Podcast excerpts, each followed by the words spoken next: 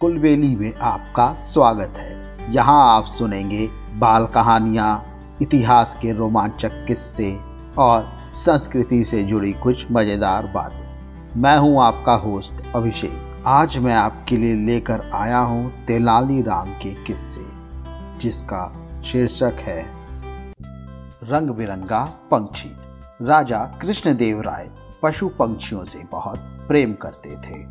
एक बार एक बहेलिया शहर में आया। उसने महाराज को अत्यंत खूबसूरत रंग बिरंगा पंछी भेंट में दिया। पंछी पिंजरे में था। इस अनोखे पंछी को न तो राजा ने और न ही दरबारियों ने कभी देखा था। बहेलिया राजा से बोला, महाराज, मैंने इसे घने जंगल से इस खूबसूरत पंछी को बड़ी कठिनाई से पकड़ा है। यह पंछी मीठा गाना गाता है और तोते की तरह बात भी करता है। यह मोर की तरह रंग बिरंगा है और मोर की तरह नाश्ता भी है। मैं यह पंछी आपको बेचने के लिए आया हूँ। राजा को वह पंछी बहुत पसंद आया। उन्होंने उसे बहेलिया से खरीदने का निर्णय ले लिया। बिना मोल भाव किए राजा ने बहेलिए को सौ स्वर्ण मुद्राएँ देने का फैसला किया। तभी तेनालीराम, जो काफ़ी देर से उस पंछी को देख रहा था, खड़ा हुआ और राजा से बोला, महाराज मुझे नहीं लगता कि यह पंछी वर्षा में नाच सकता है। मुझे तो यहाँ तक लगता है कि यह पंछी अरसे से नहाया भी नहीं है। इतना कहकर तेनालीराम ने पास रखा पानी का मटका उठाया और उस पंछी पर डाल दिया। पंछी पूरी तरह पानी में भींग गया। राजा और सभी दरबारी गण आश्चर्यचकित होकर उस पंछी को देखते रह गए।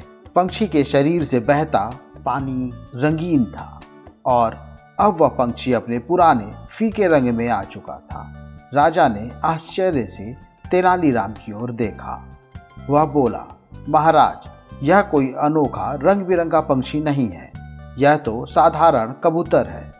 परंतु तेनाली, तुम्हें कैसे पता चला कि यह कबूतर के रंग नकली है? राजा ने पूछा।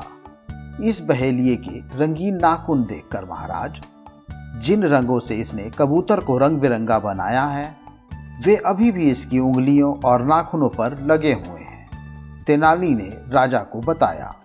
राजा कृष्णदेव राय ने सैनिकों को बहेलिए को पकड़ने का आदेश दिया और तेनालीराम को ढेर सारा इनाम।